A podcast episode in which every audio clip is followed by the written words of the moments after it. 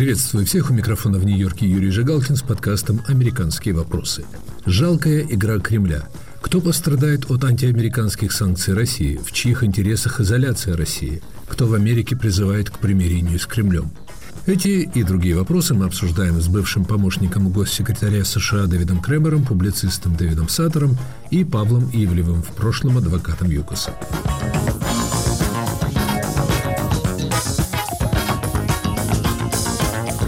19 мая МИД России объявил о самом масштабном ответе на американские санкции, обнародовав список из 500 американцев, которым будет запрещен въезд в Россию. Диапазон имен американцев, наказываемых, как говорится в заявлении МИДа, за распространение русофобских установок, фейков, за причастность к преследованию инакомыслящих в Америке и за работу в компаниях, поставляющих вооружение Украине, невероятно широк. От бывшего президента США Барака Обамы до популярных телевизионных комиков, до почти всех бывших послов США в России и Украине, американских законодателей и аналитиков из американских исследовательских центров.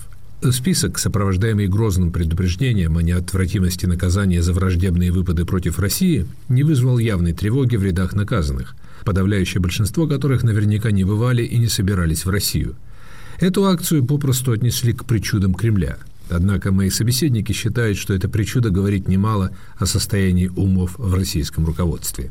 Я спросил Дэвида Кремера, насколько ощутимым для него было российское наказание в виде запрета на въезд в Россию – мне кажется, я был в первом списке американцев, которым был запрещен въезд в Россию. Естественно, меня лично это никак не затронуло. Я не собираюсь посещать Россию, у меня нет там никаких активов. На мой взгляд, с их стороны это не что иное, как довольно неуклюжая попытка ответить на болезненные санкции, введенные против руководства России после открытого вторжения России в Украину. Кстати, если вы помните, в 2018 году во время саммита в Хельсинки Владимир Путин попросил Дональда Трампа дать возможность российским следователям допросить американцев в связи с так называемым делом Браудера. Мое имя было и в этом российском списке. Честно говоря, все это сильно похоже на неуместную игру Кремля в сложной для России ситуации, требующей разумных действий и решений. Эти акции выглядят жалко. Я просто не могу представить, что для кого-либо из людей из этих списков запрет на поездки в Россию станет наказанием. Все прекрасно понимают, что любая поездка в Россию для американцев сейчас сопряжена с гигантским риском, и я сомневаюсь, что кто-то испытывает огромное желание поехать туда.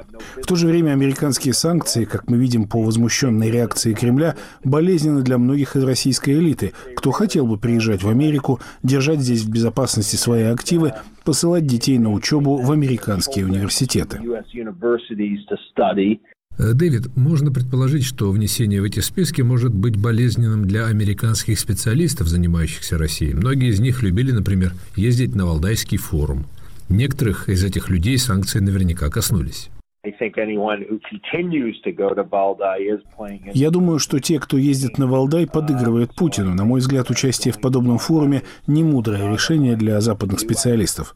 В том, что касается невозможности поехать в Россию в научных целях, да, это будет ощутимо для специалистов. Но суть в том, что главным препятствием в их работе являются не российские санкции, а политическая атмосфера в России. Когда в России задерживают американцев без причин, когда там подвергают аресту репортера Wall Street Journal и продлевают его содержание под арестом, не допуская к нему американских консульских работников, это то, что отрезает американским специалистам путь в Россию. Путин создал, по сути, тоталитарную систему в стране, и пребывание в этой стране для американцев, занимающихся исследованиями, сопряжено с большим риском. Понятно, что обнародуя подобный список, Москва пытается отыграться за боль, причиненную ей американскими санкциями. Как вы думаете, могут эти российские санкции сыграть против самой России? В действительности этот шаг Кремля – важный символ, подчеркивающий ставку путинского режима на изоляцию России от остального мира. Россия отдаляется от Запада и замыкается в себе не по инициативе Запада, а в результате действий Путина, направления, в котором движет страну, ущерба, который он нанес стране и ее соседям. Он находится у власти уже больше 20 лет, и, по крайней мере, в течение десятилетия Россия деградирует. Именно Путин довел ее до печального состояния, и меры, о которых которых мы с вами сегодня говорим, явно не помогут России.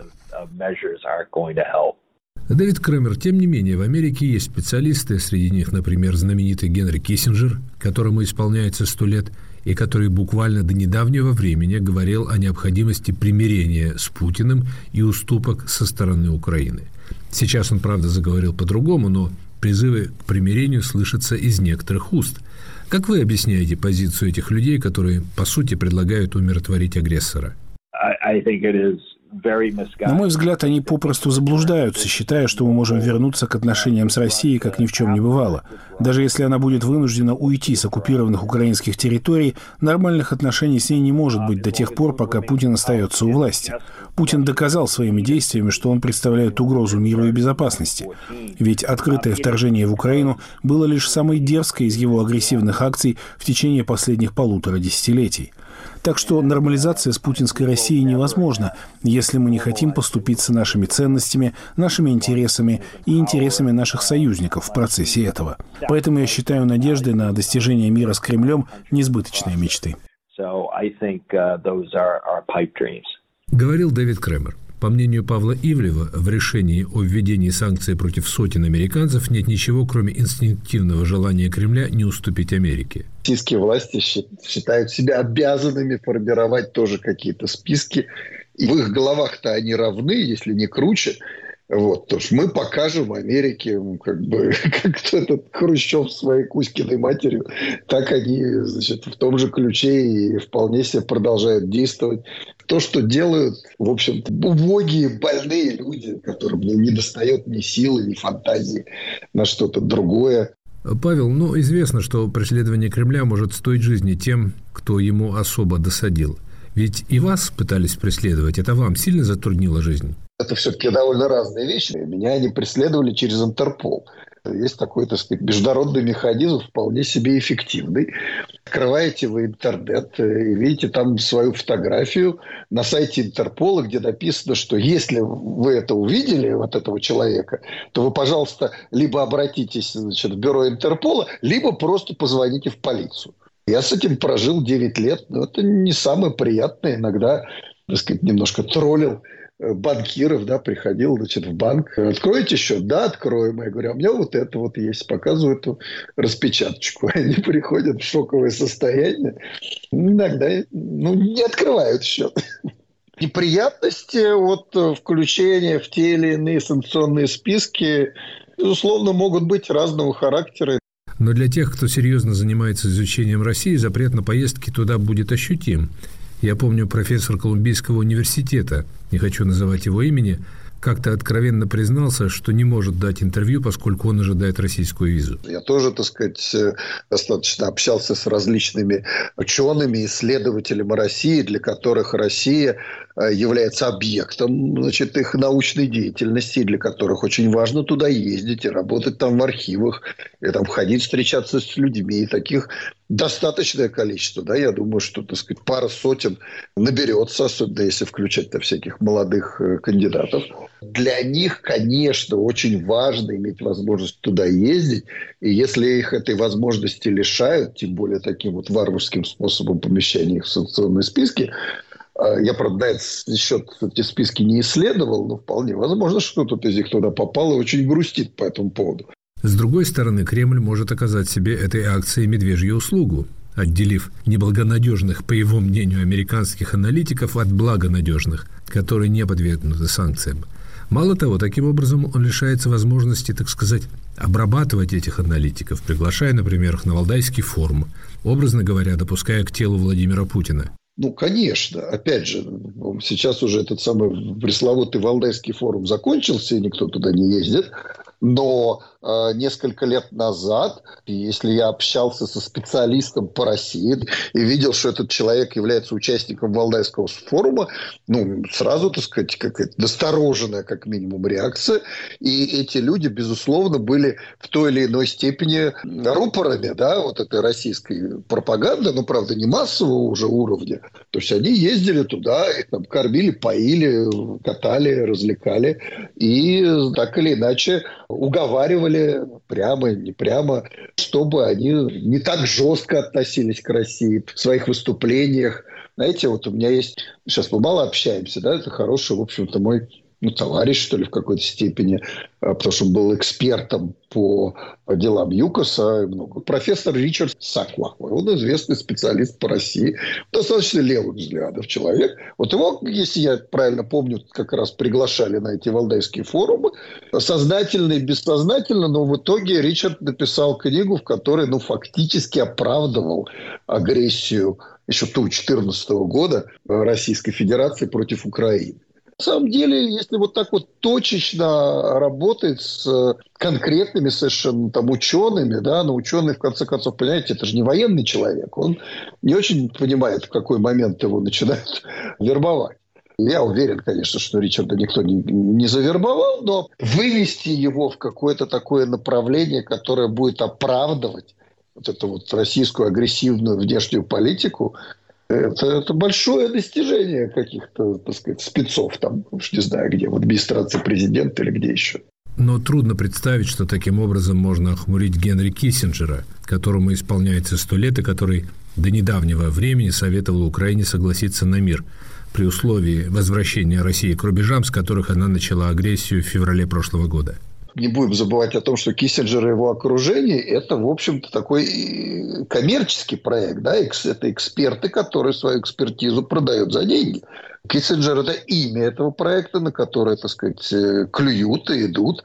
Но если даже у фирмы Киссинджера есть российские клиенты, чего мы не знаем, поскольку список ее клиентов держится в секрете, это ведь совсем не означает, что в своих публичных рекомендациях Генри Киссинджер исходит из интересов клиентов. С другой стороны, всегда найдутся специалисты, эксперты, так или иначе проплаченные, те или иными значит, заинтересованными сторонами, в конце концов, это не так уж дорого стоит, которые, значит, будут некую агенду продвигать, которая опосредованно соответствует интересам нынешних властей России. Павел Ивлев, как вы считаете, почему в этот МИДовский список, скажем так, недругов России попали американцы, не имеющие никакого отношения к России? Например, нью-йоркский прокурор, преследующий Дональда Трампа, или госсекретарь штата Джорджия, отказавшийся изменить результаты выборов в штате в пользу Трампа?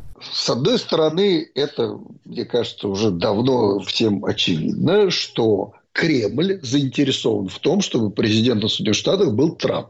Он им гораздо удобнее для достижения их целей, да, для, а, опять же, давайте смотреть на их политику, ну, какими-то такими большими мазками, да, Российская Федерация и Кремль хотят, чтобы Соединенные Штаты развалились. Как этого добиться? Ну, в том числе за счет того, что в Соединенных Штатах будет такой президент, как Трамп. Ну, они, они в это действительно верят. Поэтому, наверное, значит, эти мелкие сотрудники, которые составляли эти списки, они значит, обращали внимание на политические и медийные фигуры в Соединенных Штатах, которые, ну, так или иначе отметились тем, что они противостоят Трампу. Они туда и многих других тоже могли бы воткнуть, да, и сделать его там в пять раз больше или в сто раз больше. Не дотрудились. Мы вернемся к разговору с Павлом Ивлевым и Давидом Саттером. Оставайтесь с нами. Привет, я журналист «Радио Свобода» Александр Гостев, который побывал почти в 70 странах. Там везде и всегда происходят интереснейшие события, влияющие и на нас с вами. Как именно? Об этом подкаст «Атлас мира». Я делаю его вместе с моим коллегой Ярославом Шимовым, знатоком Европы. Слушайте и подписывайтесь в агрегаторах подкастов в Apple, Google, Spotify и в других приложениях.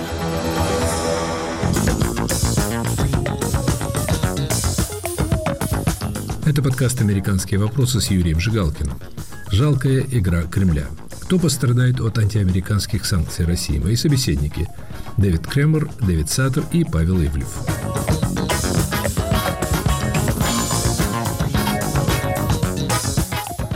Дэвид Саттер, как вы объясняете решение Москвы записать в публичные враги, объявить персонами нон-грата сотни видных американцев? Я думаю, что они достаточно реалистичны и понимают, что от этого они ничего не будут добиться. Но это просто такой жест. А единственная страна, которая подвергается таким санкциям, это Россия. Единственные люди, которые страдают от этого, это русские. Люди их санкционируют, санкционируют. И что? Разве они не могут тоже санкционировать? Могут и будут. Но практический смысл в этом никакой. Запрет на въезд в Россию Бараку Обаме или американским законодателям действительно выглядит комично, но запрет на посещение страны специалистами по России, критикующими Кремль, можно понять. Меньше информации о ситуации внутри страны лучше для российской власти. Интересно, что в новом списке есть люди, вполне, скажем так, корректно относившиеся к Кремлю. Даже те, насколько я понимаю, кто бывал на Валдайском форуме. Это им выгодно, чтобы люди приехали, потому что Э, раньше была такая ситуация, где они могли их использовать и пропагандировать, но там был это Валдайский форум, дали визит, чтобы люди приехали, приехали, повторили, сидели, получили дезинформацию, вернулись, повторили дезинформацию для американской публики. Сейчас их исключают. Ну, они должны найти какие-то фамилии для этого списка. Они тоже, наверное, понимают, что в этих условиях даже сами наивные специалисты по России все-таки не могут игнорировать все, что там творится, и есть довольно серьезный риск, что приедут даже на какой-то Валда, Валдайский форум и будут сказать все, что не надо. Поэтому э, это небольшая потеря и включить в этом списке сейчас.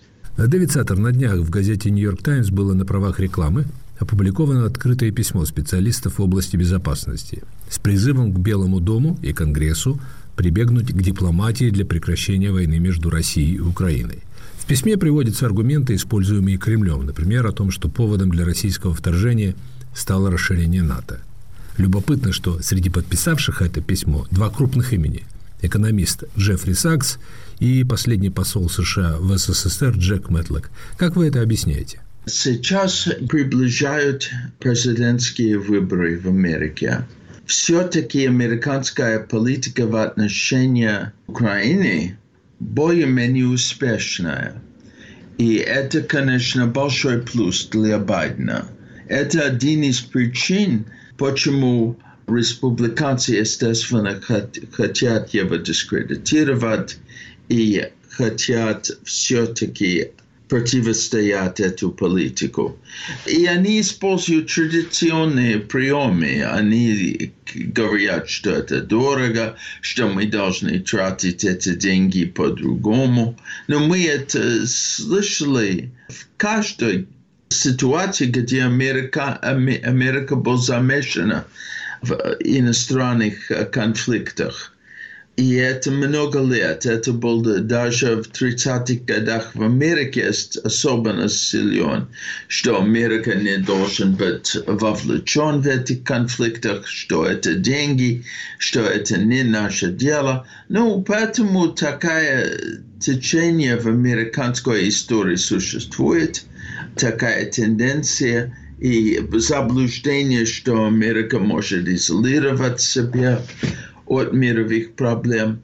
Здесь ничего удивительного.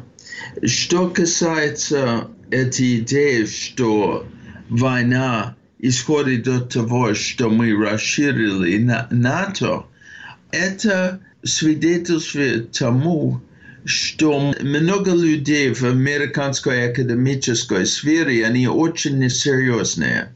Они могут повторить какие-то исторические аргументы, не затрудняются просто проверить очевидные факты по поводу расширения НАТО и вообще по поводу давней претензий со стороны России в отношении Украины. Поэтому раз у нас есть такие низкие стандарты, есть такие возможности для людей сделать репутацию как в оппозиции политики правительства, они так и делают. Трудно назвать бывшего посла Мэтлока и профессора Сакса людьми несведущими в том, что касается России. Джек Матлока, я знал его в Москве, в посольстве. Я не могу объяснить его позицию сейчас, но это явно противоречат факты по поводу, что случилось в самом деле. Это было соглашение не поставить ядерное оружие на территории бывшей ГДР, если будет uh, соединение Германии.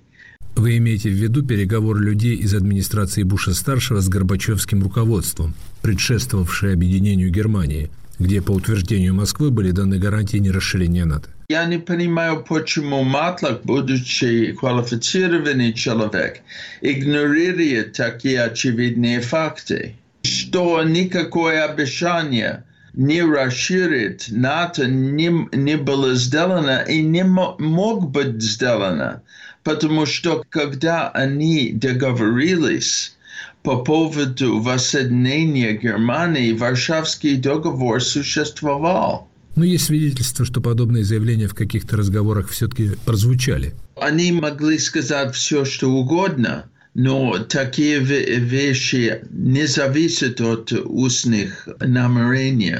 Никакое высказывание по таким серьезным вопросам нельзя определить политику. Это вопрос договоров, это одобрение в Сенате. И ни, ничего подобного не было сделано.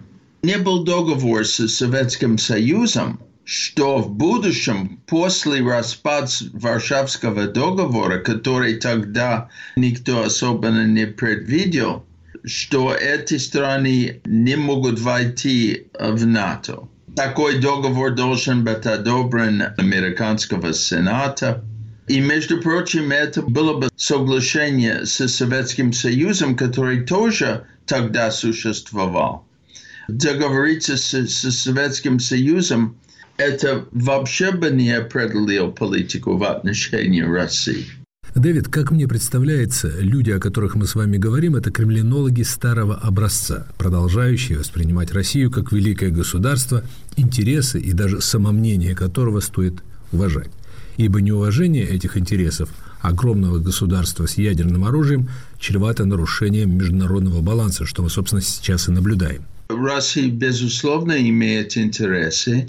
Эти интересы, безусловно, надо уважать, но они не такие, как э, определяют русский режим, потому что русский режим имеет интересы совершенно отличающие от интересов русского государства.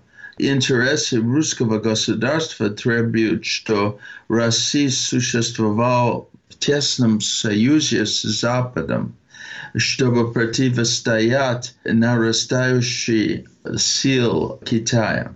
Интересы России как государства тоже требуют, чтобы Россия сопротивляла развитию ядерного потенциала Ирана. Но интересы маленькой группы, которая захватила власть в России, противоречат интересы русского государства. И те, которые идентифицируют интересы этой группы с интересами государства, они просто не знают Россию. И это начинается с Киссингером, между прочим. Они недостаточно знают внутреннюю ситуацию в России, чтобы понимать, что понимать интересы криминальной группы, которая захватила власть в России, как интересы страны, нельзя. И ситуация не изменится из-за того, что они имеют мощные рычаги пропаганды, через которого они могут создать общественное мнение в России. Их интересы, конечно, несовместимы с мирным союзом с Западом, потому что все-таки это значит соблюдение закона, демократические практики, свободные и честные выборы. И раз их самая главная цель – это самосохранение, эта группа действует против интересов страны. Это какая-то путаница со стороны этих так называемых реалистов, которые, кроме незнания истории, добавляют к этому незнанию России. Дэвид Саттер, Павел Ивлев говорит, что на мнение некоторых так называемых реалистов может влиять заинтересованность их организаций в контрактах с Россией. В свое время, кстати, немало писалось о разного рода пожертвованиях россиян в западные исследовательские центры. Ну, я думаю, что мотивация немножко другая. Из-за того, что они принимают такие позиции, определенные интересы очень рады их платят но я не думаю, что они принимают эти позиции из-за ожидания бизнеса. Они, наверное, так думают, но думают, потому что они очень поверхностно относятся к ситуации в России. Дэвид, а вот Андерс Асланд обращает внимание на, в общем, курьезный факт. В списке американцев, подвергнутых санкциям, есть несколько противников Дональда Трампа, не высказывавшихся по поводу России – Казалось бы, Кремль добровольно дает доказательства своего вмешательства в американский избирательный процесс. Шаг, мягко говоря, неосторожный. Это может быть сигнал, что они будут стараться либо помогать Трампу, либо создать впечатление, что они его помогают. Но это не из-за того, что они очень жаждают иметь Трамп э, в Белом доме. Но факт, что они хотят все-таки создать проблемы внутри Америки и как можно больше развивать этот клин в американском обществе, которое уже существует.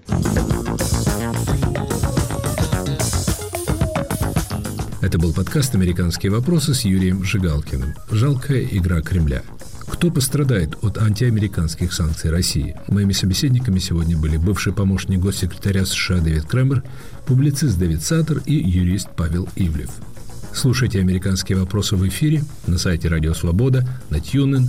Подкаст доступен на канале подкастов «Свободы» в YouTube и на всех основных платформах подкастов. Пишите мне, комментируйте в социальных сетях. Всего доброго. Встретимся в эфире через две недели.